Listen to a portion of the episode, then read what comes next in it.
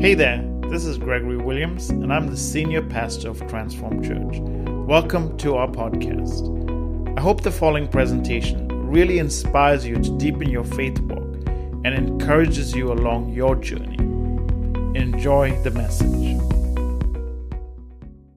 Hey, Transformers, welcome. I'm so excited that you're here with us, and I pray that this series has been a blessing to you and your family, that you've been encouraged through this time. And so, we want to talk continually about being positive because it's a great mindset to have, especially when we go through difficult seasons. And so, we're in episode number five of Being Positive, and the title that we have today is called Scared of Scarcity. And I'm just going to be honest and start right, right off and think that we, we actually living, all of us are living under a certain level of fear in the current environment that we're living in. We based a lot of decisions on actions of fear. And we make decisions, sometimes rash decisions, based on things that we're fearful about. And one great example is, you know, at, at the beginning of this year, we had the great toilet paper shortage of 2020. And I'm, I guarantee you that this is going to be a great history lesson. You think about it, you know, when teachers actually begin to teach their students, history teachers begin to explain this pandemic years to come, they're going to be telling people that, you know, there was a mass buying of toilet paper. People just went crazy. They were fighting in the supermarket, they were attacking each other. People took videos of their storage facilities of toilet paper stacked from floor to ceiling, and people were just going nuts because they thought there was going to be a huge shortage, and therefore this led to great panic buying, and they went out and bought massive quantities of toilet paper all across the world. And so when history teachers are telling their students, I guarantee they're going to be convinced that COVID 19 was to do with a great diarrhea pandemic, when it has nothing to do with that at all. In fact, it's not related to that at all. It's to do with lungs and our breathing. And so, how did this happen? Why did, why did this occur? What led to this amazing thing where people just went crazy for toilet paper above all other things? You know, you think food or something else, but toilet paper was the number one thing that people bought.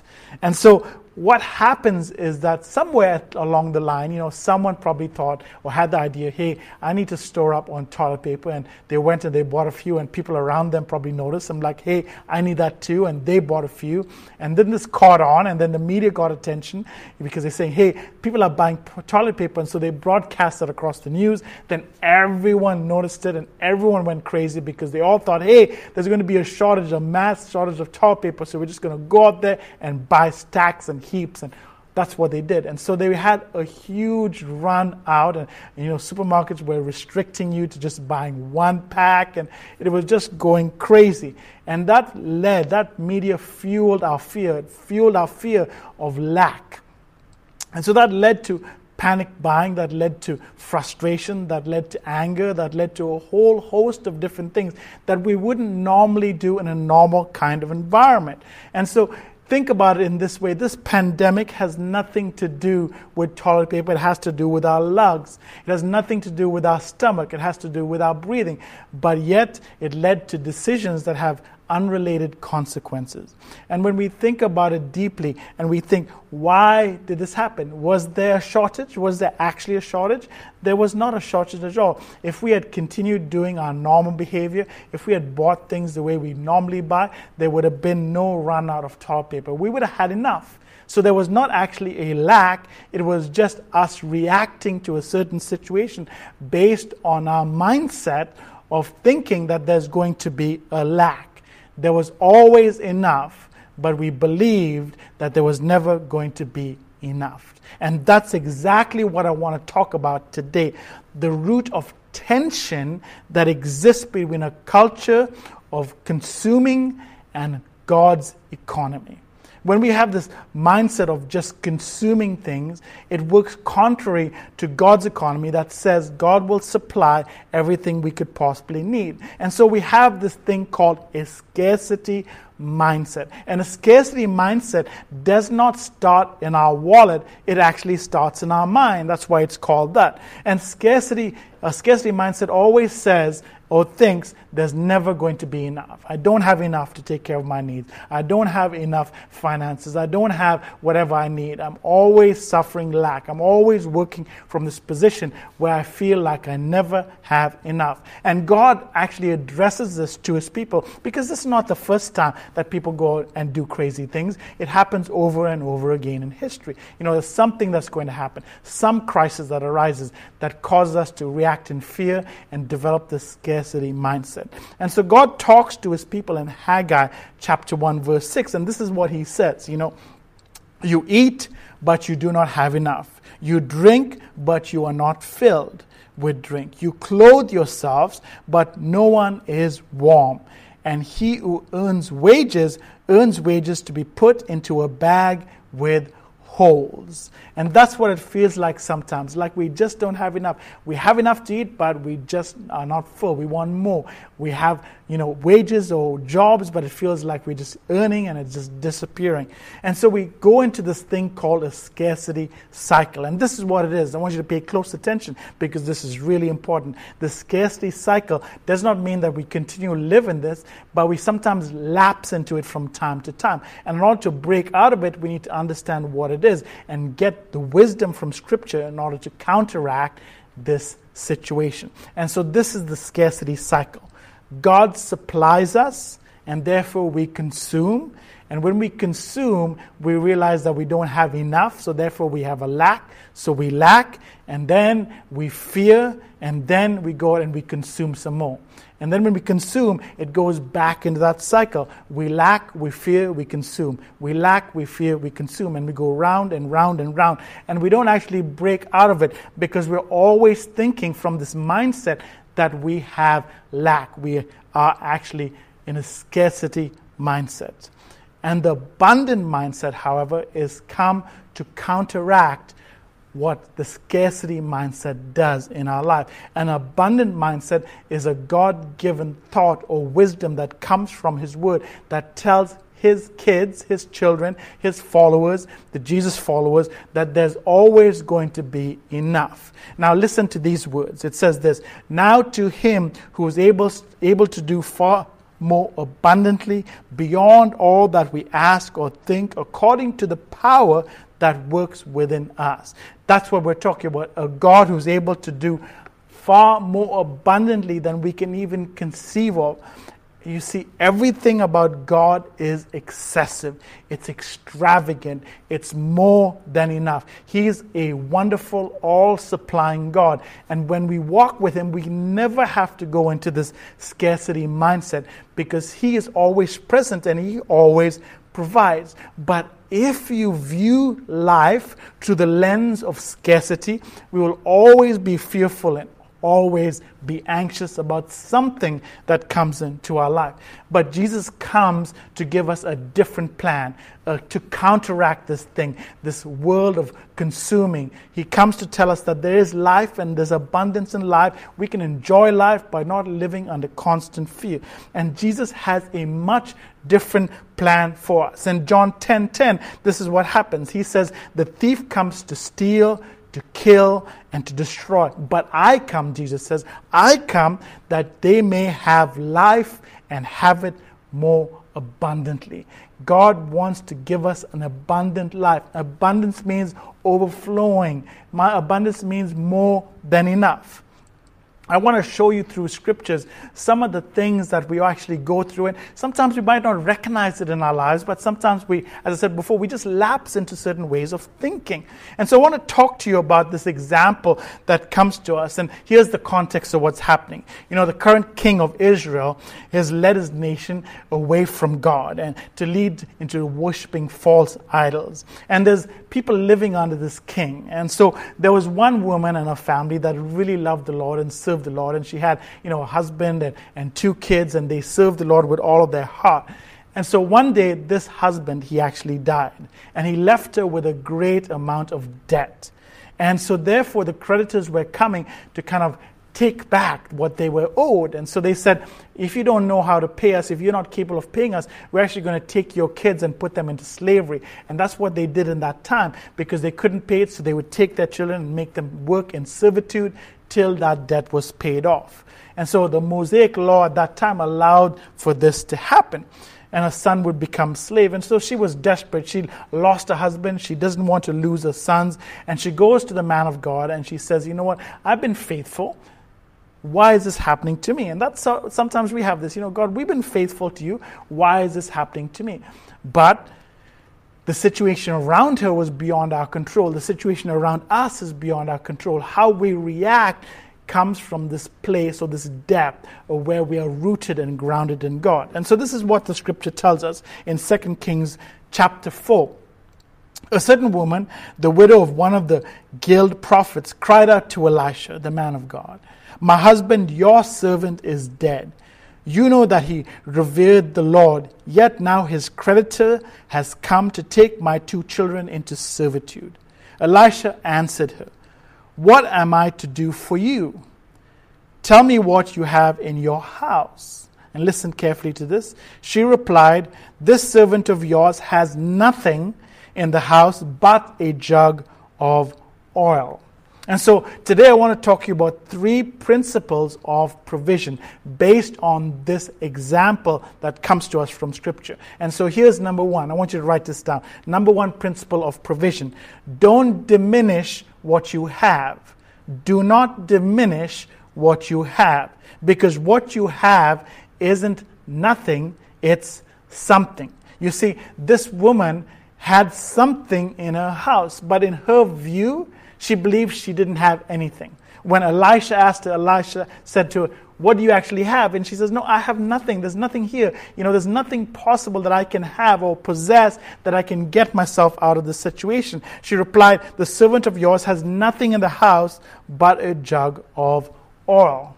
And she said she diminished something that was small in the house. She looked at a jug of oil and says, That's nothing. What can it do? You know, maybe I can just fry something or, or make something to eat, and that's the end of that. That's just not going to be enough. It's going to be insufficient for what I believe is necessary for my desperate situation. And sometimes we do the same thing. We look into our life and say, oh, that's just something small. You know, no, I just have $50 in my account, or I just have, you know, a friend that shows up when I'm in need. But that's not important. They're not important. I have a desperate situation. I have a big situation that's beyond control that looks like I can't get out of this. But here's what I want you to understand God can use something to do anything. God can use the something to do anything. Do not diminish what you have. Don't despise what you have. See, the scarcity is fixated on what you don't have. Scarcity mindset is fixated on the lack, but abundance asks, What do you have? What, in fact, do you possess? You know, a farmer if he wants to have an abundant harvest, if he wants to have a great harvest, realizes that it comes from a seed. If a seed is sowed into the ground and he does not despise his seed, he will get an amazing harvest because he realizes that the seed is not insignificant. It has the potential to produce a mighty blessing. And it's the same way with God. What we have in our life, we might not even realize it or even look at it as anything of significance, but there's something in our life already that has come from God that we don't look at as significant. But don't diminish what you have. Let's not despise what we have. If you have a job, be thankful that you have a job. God can bless you and bless others through you. If you have food, be thankful that you have food. There's people across the world that don't even have that. God can use it to bless you and to bless others around you. Don't look at what you don't have, look at what you do have. Because here's what scriptures encourage us with from Philippians 4:19 it says this and my God will supply all of your needs according to the riches of his glory in Christ Jesus. God is able to supply all of your needs, all of my needs, all of the needs of every single person because he is rich in riches and he's able to give it to us. So number 1, do not despise or diminish what you have. Number two, God often does the extravagant through what seems insignificant. God does the extravagant to what seems insignificant. Look back into the text. Elisha says to her, and he gives her this command. He says, Go out, borrow vessels from your neighbors, as many empty vessels as you can. Then come back, close the door on yourself and your children. Pour the oil out into all the vessels. As each is filled up, set it aside. So she went out she closed the door to herself, her children, and her, and they handed her the vessels so she would pour it out. She went out and they got as much vessels as they thought they would need. You know, well, anyone has a spare, give it to me, give it to me. They grabbed a few vessels. They went into her house. They closed the door and they said, okay, let's bring these vessels out. And so they took the oil that Elisha said and they began to pour it out. Here's an important principle your faith is a mustard seed for great potential. A mustard seed faith is what is required to see the extravagance of God's miracle in your life. You just need a small thing. You know, Jesus talked about this mustard seed faith. He says you don't need to have a huge boatload of faith. You just need to have a small mustard seed. And that mustard seed can produce a mighty harvest. And he was talking about faith, but it's just as practical when you look at it in a realistic point of view as well. Because, you know, a mustard seed is quite small, but when you plant this mustard seed and tend to it, it becomes a huge tree. Jesus talked about that birds of the air come and, and roost in it and, and live in it and make their nests in it. And so it provides protection, but it also provides a great multiplication of seed. It does not produce just one other seed, it produces a mighty harvest of seeds. This one seed can replicate or multiply, multiply into thousands of other seeds. And so here's a great point to realize. What she saw as nothing was what God used to give her everything. What she saw as nothing, God used to give her everything. Your nothing is often God's something. I'm reminded of this when I think about the miracle of the 5,000, the feeding of the 5,000. You know, it's kind of similar to what this was happening here.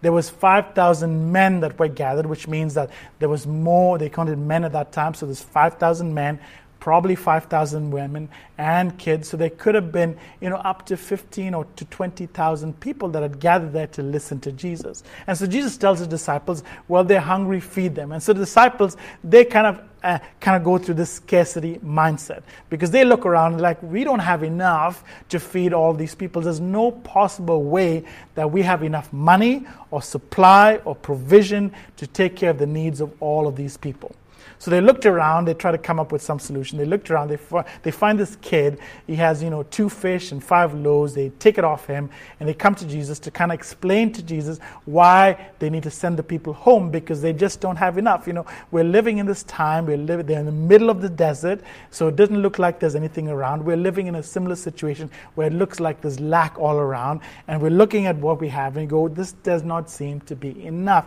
to take care into the future, to provide for my family, to provide for my kids. And that's what we say to God God, it looks like we don't have enough. And that's exactly what the disciples did. They went to Jesus and said, Jesus, you know, we just have these two fish and five loaves, and there's no possible way that this is going to feed 5,000 or up to 15 to 20,000 people. There's no way that these two minute little crumbs or morsels of food could provide enough for everyone. Jesus, however, understood the principle of abundance. And so he told the disciples, Tell them to sit down. They probably were confused, but they listened to what Jesus said. And so they sat down and then they said, Here, Jesus, we'll give it to you. And here's an important principle they gave it to Jesus. So whatever you have, whatever you see as lack, present it to God. Ask Him to bless it. And that's exactly what Jesus did.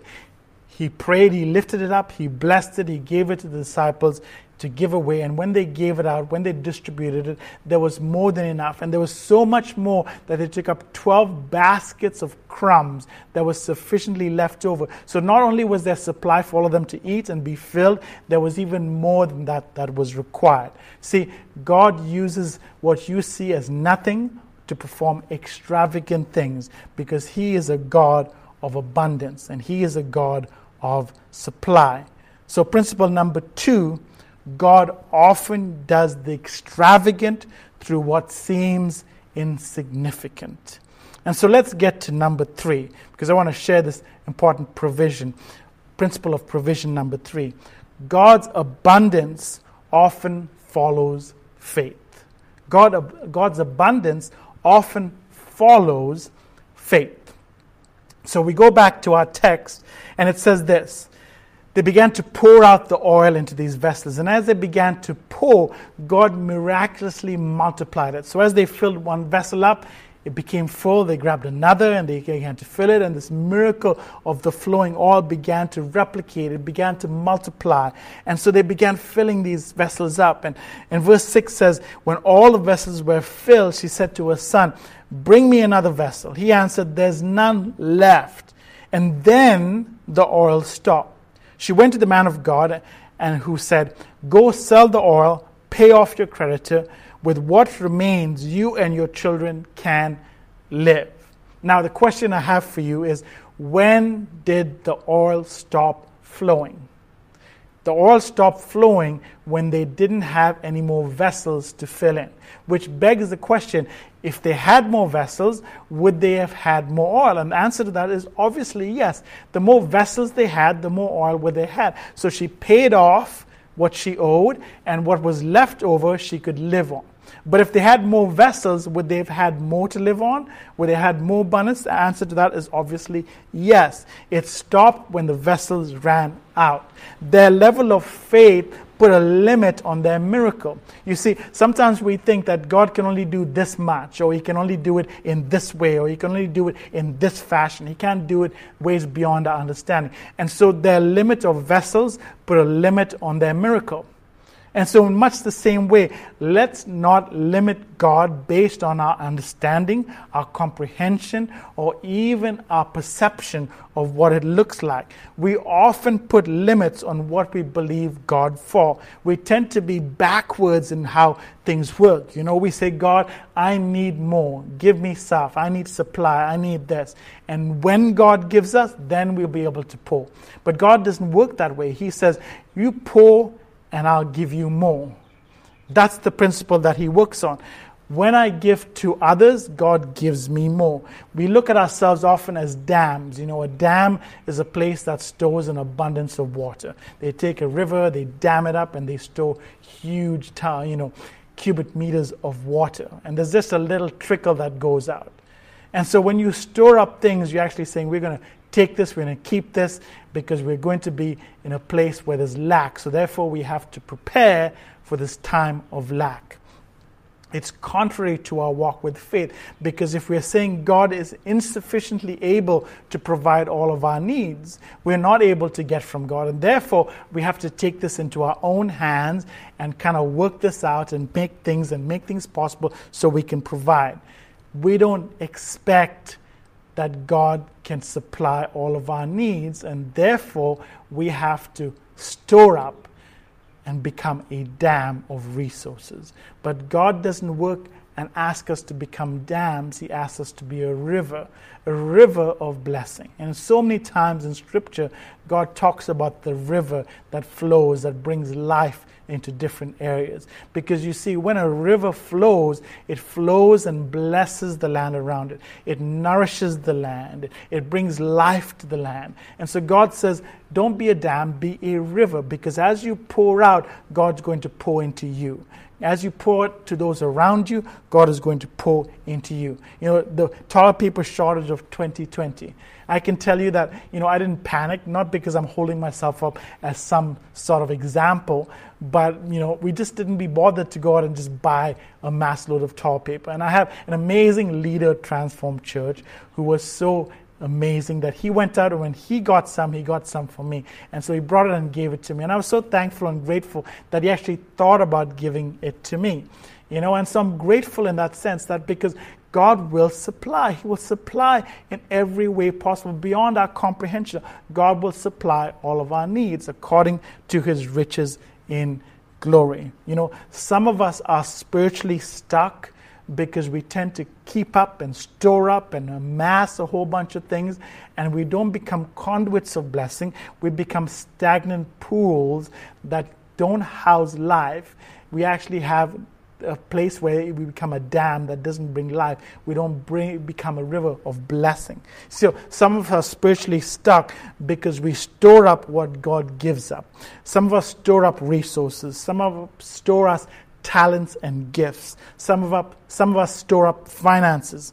Some store up compassion. Some store up forgiveness. We don't want to give out forgiveness to people because we think that they don't deserve our forgiveness. We don't want to give out compassion to people because we don't think that they deserve compassion. We don't want to give out some of our finances because we believe that we don't have enough, so how can we give to others? We store up gifts and talents because we think, you know what, God gave me this gift and it's going to be used for me and I don't, I'm not willing to use it or I'm, I'm not capable of using it. I don't think I can use it. And we store up these things. And there's a great parable that Jesus talks about talents. You know, if you don't you don't give out or use your talents effectively, you'll lose it.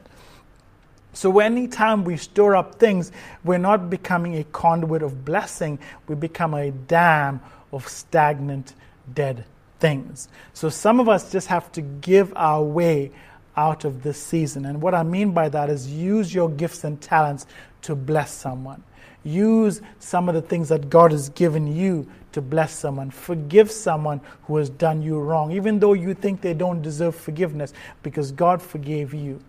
Give compassion to someone because you know they might not deserve your compassion, but you did not deserve compassion from our God and you received it. So let's be in the attitude and character of Christ and do that. And I want you to say this with me, believe this with me.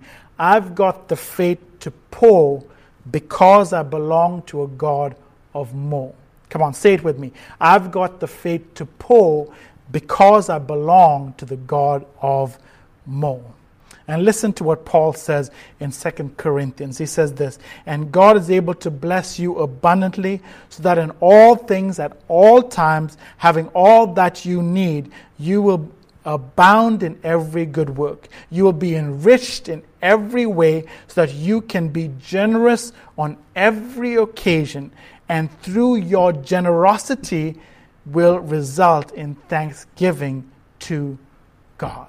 You know, the goal of our life as Jesus followers, as Christ followers, is to be filled up with God so we can pour out that experience to other people around us. We can share the amazing testimony of what God has done in our life because He's filled us with love. He's filled us with grace. He's filled us with generosity. He's filled us with abundance. And so, therefore, we're able to share abundance and forgiveness and grace and love and our story of redemption to others. You can be filled up with God's blessing so you can bless others.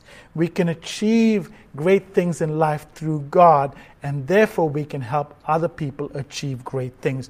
When we become successful in our world, in our marketplace, in the church, and our job, wherever it may be, when we become successful, we can help other people become successful because we're being conduits of blessing and not storehouses of lack.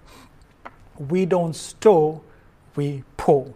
And when you think about it, when you think about what Christ has done for us, what he did for us, when we were at a place of lack, morally, spiritually, he didn't suffer and say, you know what, you guys deal with it, you figure it out yourself. No, God poured himself out into our life when we had lack. So we can become a place of blessing to those around us who are also in lack. You know, the amazing miracle of the gospel is that Christ came near when we had nothing. And he filled us with his love and his grace. He filled us with his forgiveness so we can become redeemed Christ followers. So we in turn can pour out that generosity of his love into those people around us, the love of Christ into the people around us. And so I want to leave you now with those three important principles. Number one, don't diminish what you have. Number two, God often does the extravagant through what seems insignificant. And number three, God's abundance often follows faith. When we pour out in faith, God pours more into our life. And this is going to come to inoculate us to counteract that scarcity mindset that we have. So we don't have to be scared of scarcity. We can dwell in the place of abundance that comes from Christ Jesus alone because He is a God who is able to supply all of our needs according to His wonderful, amazing riches in glory. So I challenge you this week to start coming out of that mindset. If you look around and all that you see is lack, start saying, God, I'm thankful for what you've placed in my life. I'm not going to diminish or despise the blessings that I do have because you can take God can take what you don't have, which is something small, and make it into everything. So sometimes we don't see it as something, but God uses it to make it everything. So transformers, and everyone watching. I'm so glad that you're with us listening to this because I want you to break out of that scarcity mindset and dwell in the richness of God's abundance. Thank you. Let's pray because we want to pray for you. And coming to that as well, I want to encourage you if you are actually in a place of lack where you do have a need, we do have care packages that you can come, contact us and let us know. And we'll be able to provide that for you because through God's abundance in our life, we want to be a conduit of blessing to those around us. There's nothing you need to do. We just want to bless you with it because we realize that God uses us to bless others. So let's pray. Heavenly Father, Lord God Almighty, Father, we thank you, we honor you, and we bless you. Father, because you're a God of abundance, you're a God of supply. You provide us with things more than we can ever conceive of or think of. You do the extravagant through the mundane and you do amazing things through difficult seasons in our life. So, Lord, we don't want to go through life with a scarcity mindset. We want to live a life of abundance because you are an abundant God that will supply more than we possibly need. So I thank you, I honor you, and I bless you. I'm praying for everyone out there that you will touch, you will encourage, you will bless, you will uplift, You'll give them a fresh dose of your spirit of positive life and encouragement and abundance and joy. And we thank you, Lord God. We thank you that you are faithful through every season of our life. We're thankful through the ups and the downs, through the highs and the lows, that you will never leave us or forsake us, but you will help us navigate through. So I honor you. I thank you. I thank you for all the Transformers families. I thank you for everyone watching. Would you bless, encourage them, and uplift them? We give you praise and thanks. In Jesus' name we pray. Amen. Hello again, and thank you so much for listening. I really hope that message has encouraged you. Would you please take a moment to subscribe to this podcast and leave us a review? This really helps others get exposed to this uplifting message. I would also love for you to share this message with a friend or someone you think would be really inspired and blessed by this. Sharing this on social media like Facebook really does help others also get this free content. I'm honored you chose to spend some of your valuable time with us. Have an amazing day.